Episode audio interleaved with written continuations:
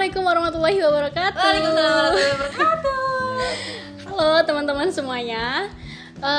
Pada sore hari ini kita kembali lagi nih buat bahas sebuah topik yang cukup hangat di kalangan remaja, kalangan muda-mudi dalam hal percintaan.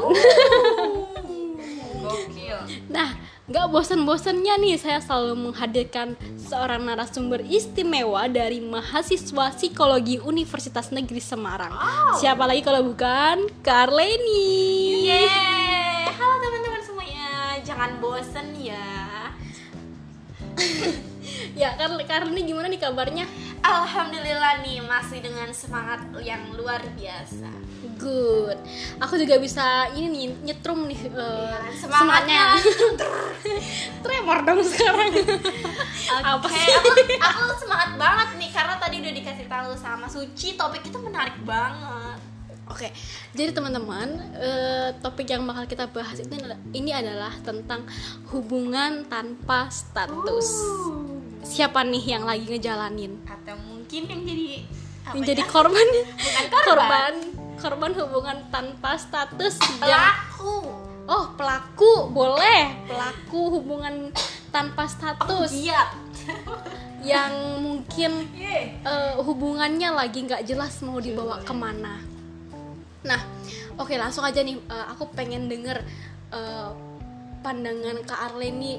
Pandangan kita bersama, mewakili pandangan kita bersama deh ya, soal hubungan tanpa status. Mungkin bisa ditambahkan dari ilmu-ilmu psikologi yang Kak Karleni dapatkan gitu. Silakan Kak Karleni. Aduh, kalau misalkan ilmu-ilmu psikologi kayak berat banget ya, bahasanya tuh kayak harus ilmiah banget gitu, profesor banget.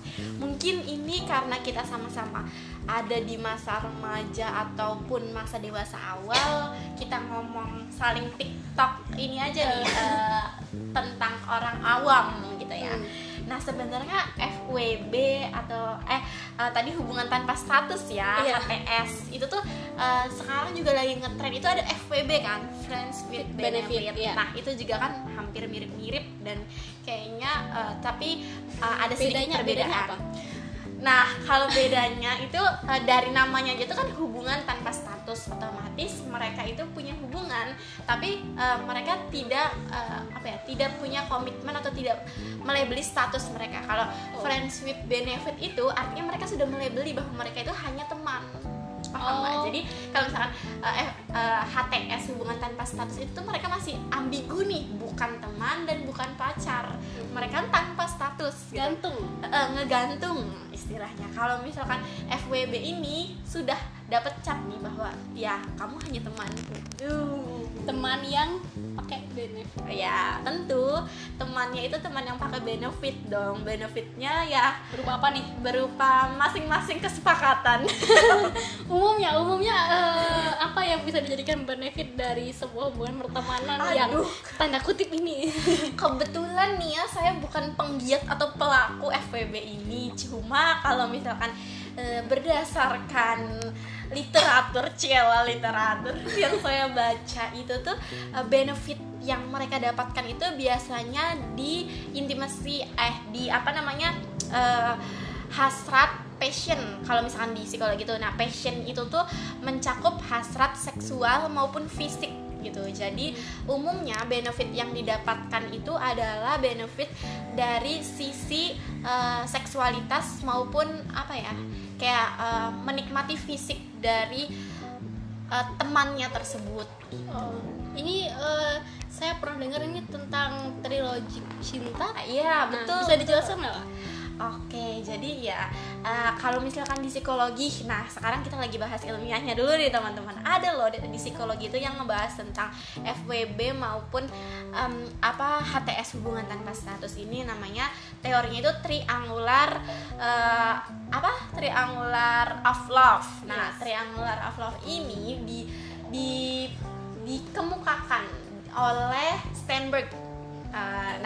Sternberg ini tuh mengemukakan teori tentang segitiga cinta. Nah, apa sih teori segitiga cinta itu? Nah, jadi kalau misalkan tadi ya kita kasusnya itu HTS, hubungan tanpa status, ataupun FWB, kita mengesampingkan FWB dulu ya, HTS dulu. Nah, HTS ini tuh termasuk ke dalam romantic love nih.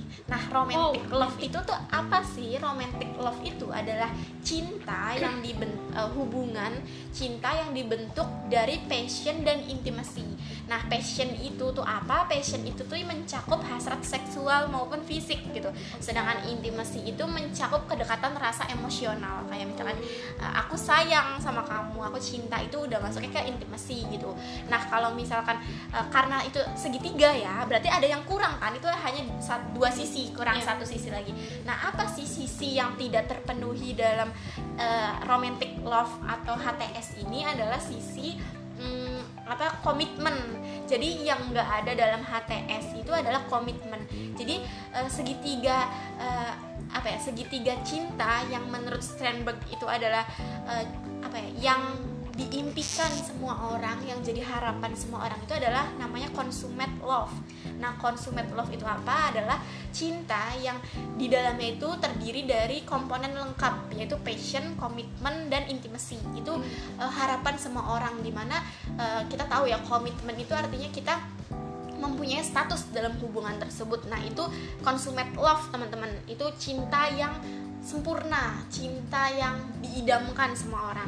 Tapi ada romantic love yang kasusnya hubungan tanpa status itu, dimana di dalam segitiga cinta ini tidak ada komitmen, yang ada hanya passion dan intimasi doang, seperti itu. Oke.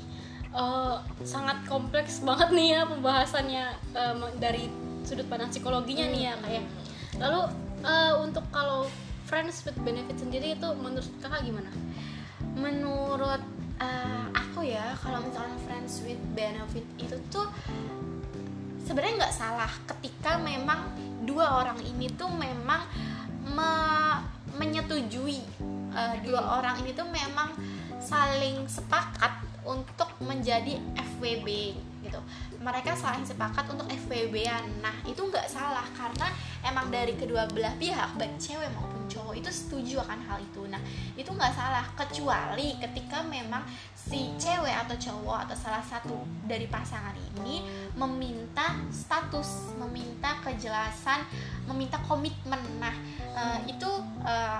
adalah FWB yang salah. Maksudnya dalam artinya mereka sudah tidak satu visi misi nih. Kalau misalkan orang yang FWB kan artinya dia udah sejalan nih bahwa aku sama kamu cuma FWB-an ya, aku sama kamu cuma temen, kamu memberikan benefit ke aku juga memberikan benefit ke kamu. Itu kan mereka punya secara nggak langsung tuh punya perjanjian bahwa memang hubungannya itu FWB. Nah, itu nggak apa-apa dilakuin karena mereka sudah saling meng-ACC satu sama lain gitu.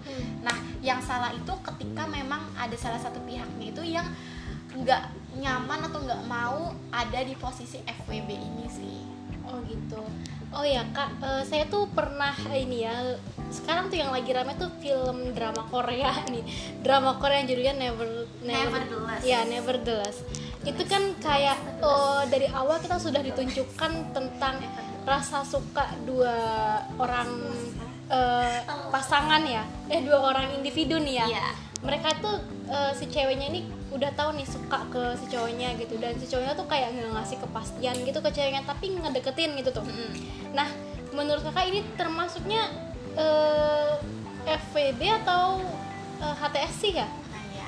Nah, itu menarik banget tuh tadi tuh, aku nggak tahu penyebutannya apa sih, Never the Last atau Never the Last ya, gitulah pokoknya. Artinya tuh tidak basah, never the last ya. Tidak basah, ngejokes dulu nih, ngejokes. Tidak basah, never the last. Bahasannya apa nih? Tidak pernah basah. Oke. Nah, kalau misalkan teman-teman yang udah nonton ya dramanya, aku juga kebetulan masih nonton nih dan masih ongoing nih ya, Kak Suci ya. Itu tuh drama yang menceritakan tentang FWB nih. Oh, FWB, friends with benefit. Nah, karena mereka itu sama-sama tahu bahwa hubungan yang mereka jalani itu tuh hanya teman gitu. Nah, sebenarnya nggak salah hubungan itu, karena kalau kita lihat di dramanya itu cewek maupun cowoknya itu saling mendapatkan benefit, dalam tanda kutip benefit secara seksual gitu, karena mereka itu bertemu itu hanya untuk memenuhi hasrat seksualnya, dan juga mereka ada kedekatan atau intimasi gitu, mereka saling menyayangi, tapi memang dari si cowoknya itu tidak ingin punya status atau tidak ingin punya komitmen, dan akhirnya ceweknya pun di awal menyetujui hal tersebut, kayak ceweknya mau kalau misalkan mereka hanya teman, tapi lama-kelamaan namanya cewek ya Kak Suci ya, pasti kan mereka juga butuh kepastian, apalagi cowoknya itu yang dalam tanda kutip disukai oleh semua orang gitu, dan dekat sama semua cewek gitu. Nah, cewek mana sih yang nggak cemburu ketika orang yang disukainya itu tuh dideketin orang lain? Dan akhirnya kan di film juga di drama ini juga kan si ceweknya itu tuh capek dengan hubungan yang kayak gini, capek karena teman-teman dari si cewek ini tuh kayak dapet banget omongan negatif tentang cowok itu gitu, dan yang mengharuskan dia harus meninggalkan cowok itu karena emang cowoknya itu nggak baik gitu. Sedangkan ceweknya kan cewek baik-baik. Nah, sebenarnya kan ini kan maksudnya itu tuh nggak salah karena mereka sama-sama mau, tapi bukan di ending sih, tapi yang saya tahu perjalanannya sampai sekarang dalam drakor itu tuh si ceweknya tuh udah mulai menjauh dari cowoknya, karena dia pikir bahwa hubungan yang dijalaninya itu kan tanpa status, dan dia tuh ngerasa bahwa buat apa ngejalanin hubungan ini kalau misalkan kamu ketemu aku hanya untuk seks doang gitu loh. Dia ngerasa kayak dia dimanfaatin, tapi di satu sisi dia juga menikmati hal tersebut gitu. Makanya kan pas dia bilang kita akhiri aja hubungan ini, dia kan kayak kalau di drakornya kan kayak lupa kita kan nggak punya hubungan gitu loh, sesakit itu dia ingin mengakhiri tapi dia nggak punya status gitu.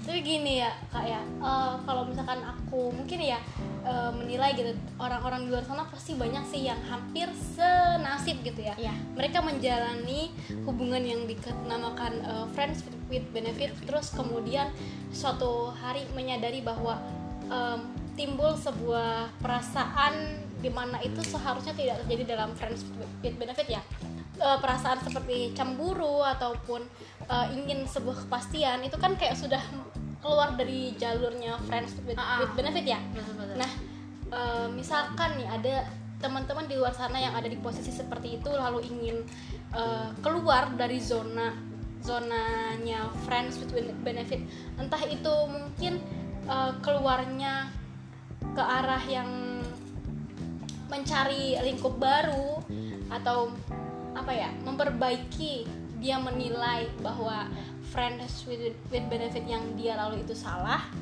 Menurut Kak Karleni, ada nggak sih tips atau sekiranya supaya individu yang mengalaminya itu bisa cepat move gitu ke yang mungkin yang beneran mungkin ke hubungan yang lebih serius, membuka hati ke hubungan yang mungkin lebih sehat gitu ya? Betul sebenarnya kalau tips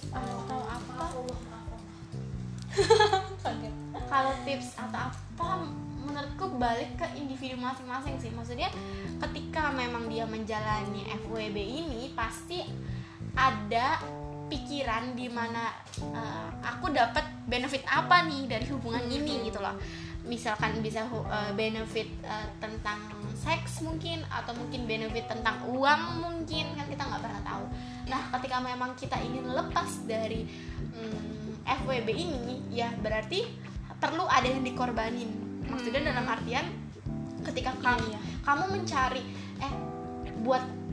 kita tuh tanya dulu sama diri kita. Maksudnya selama ini kamu ngejalanin FWB-an sama dia, apa yang kamu dapetin? Apa yang ingin kamu dapetin dari dia?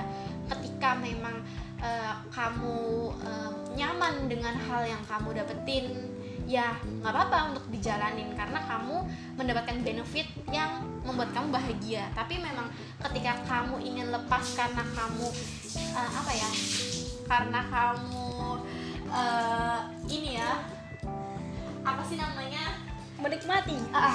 karena kamu enggak kan, kalau misalkan dia itu kan ini ya Ces ya bentar ya iklan.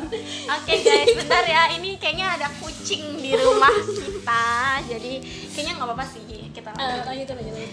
Jadi tuh ini teman-teman, ketika memang kamu itu nyaman dengan FWB-an, menurutku nggak masalah karena kamu nyaman. Maksudnya dalam artian nyaman itu kamu menikmati benefit yang dia berikan dan kamu berikan. Tapi ketika memang kamu merasa kamu itu butuh cinta yang lebih dari sekedar FWB, berarti kan di situ ada rasa ketidaknyamanan kan? Maksudnya kamu butuh sesuatu yang lebih, kamu butuh sesuatu yang lebih dari FWB ini. Artinya apa ya? Keinginan kamu atau kayak ibaratnya hal yang kamu dapetin di FWB ini tuh nggak bisa memenuhi keinginan kamu. Kan di FWB cuma bisa memenuhi hasrat kamu doang kan, terlepas dari hasrat seksual maupun misalkan masalah finansial gitu. Tapi di FWB ini tuh nggak bisa memenuhi hasrat hasrat kamu ingin dimiliki seseorang. Maksudnya hasrat untuk kepemilikan gitu kan. Nah artinya berarti di situ menurutku sudah nggak ada FWB lagi, karena di situ namanya juga friends with benefit. Ketika kamu merasa kamu tidak puas dengan hubungan kamu, ya berarti itu bukan FWB lagi karena benefit yang kamu harapin itu tuh nggak sesuai dengan apa yang kamu pikirin gitu loh. Jadi ya buat apa kamu tetap dengan FWB itu ketika dia tidak bisa memberikan benefit sesuai dengan yang kamu mau gitu. Oke. Ini benar-benar aku juga ada pemikiran baru nih tentang hubungan tanpa status dan FWB gitu. Nah, oke teman-teman, waktunya kayaknya udah mau habis. Takutnya kepanjangan, ntar pada bete tuh dengerinnya.